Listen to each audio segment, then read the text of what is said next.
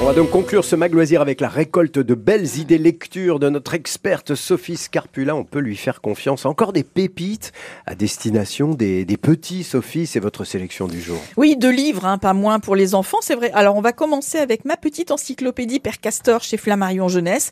Évidemment, Père Castor, je vous en parle très souvent. Oui, c'est pour bien. les 3-6 ans. Hmm. Et figurez-vous qu'on propose ici 150 réponses au pourquoi des petits. Parce qu'il faut dire qu'à cet âge-là, les pourquoi bien. ne manquent pas. hein. C'est bien, c'est bien. Euh, on y parle de nature, du corps, de la vie quotidienne et puis des animaux. Par exemple, au chapitre nature, on vous explique les saisons, la météo, pourquoi le ciel est-il bleu? Alors pas seulement pour être assorti à France Bleu évidemment, figurez-vous qu'il y a aussi une autre raison.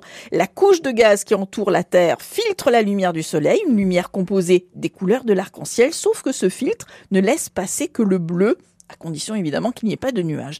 Pourquoi la Terre est-elle ronde?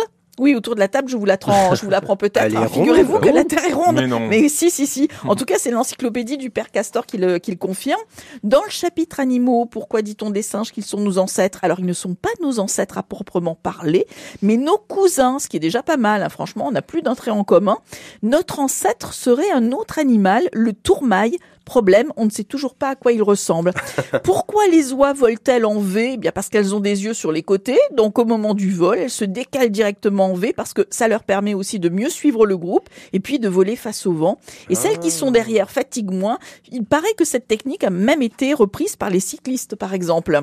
Alors, je peux vous dire qu'on apprend des choses, même si on a passé l'âge de 6 ans. Le chapitre sur le corps est lui aussi passionnant, le rôle du cœur, euh, la couleur du sang, le langage du corps, etc. De quoi répondre facilement aux questions des enfants. C'est franchement un excellent ouvrage signé Sophie Nanteuil et Cathy Fagounez. Ça s'appelle Ma petite encyclopédie Père Castor chez Flammarion Jeunesse. Les illustrations sont très chouettes aussi. hein. On les doit à Madeleine Brunelet. C'est aussi une jolie idée de cadeau à faire autour de soi, par exemple aux enfants, euh, aux parents d'enfants à stage, de cet âge-là. Ouais, bien sûr. Bah, vous allez me le, me le prêter parce que c'est surtout aussi pour moi. J'ai plein de choses à apprendre. Ben oui, voilà, vous allez faire votre éducation, vous allez découvrir des choses et et je vous, je- allez vérifier que la Terre est ronde là-dedans, vous allez voir. Merci beaucoup. Vous avez eu aussi un coup de cœur pour un autre ouvrage et là, euh, il est question de poésie. C'est Ah bien bah aussi. oui, parce que c'est important de parler de poésie quand on est petit. On est très réceptif hein, aux jolies choses. Ça s'appelle La chanson du petit caillou et autres poèmes. C'est signé Sabine Sicot. C'est très joliment illustré par Clémence Monet et c'est publié chez Calimard Jeunesse. Alors sur la quatrième de couverture, il est écrit La poésie, c'est faire exister ce qui n'existe pas. C'est une phrase que l'on doit à un poète belge qui s'appelle Guy Goffet. Et là, le ton est donné. Alors je vais faire plaisir à, à Ségolène, Patrice, David, qui attendent toujours hein, que je leur lise une petite histoire. mais Ils oui. aiment Ah ça. bah, Allez, allez, allez. Je vais vous lire le court poème qui donne son nom au livre, autrement dit, la chanson du petit caillou. Ah, J'adore déjà. On le croit silencieux, moi je sais qu'il chante. Il chante au bord du chemin sa chanson de petit caillou. Mais comme il chante à voix basse, les hommes d'ordinaire n'en savent rien.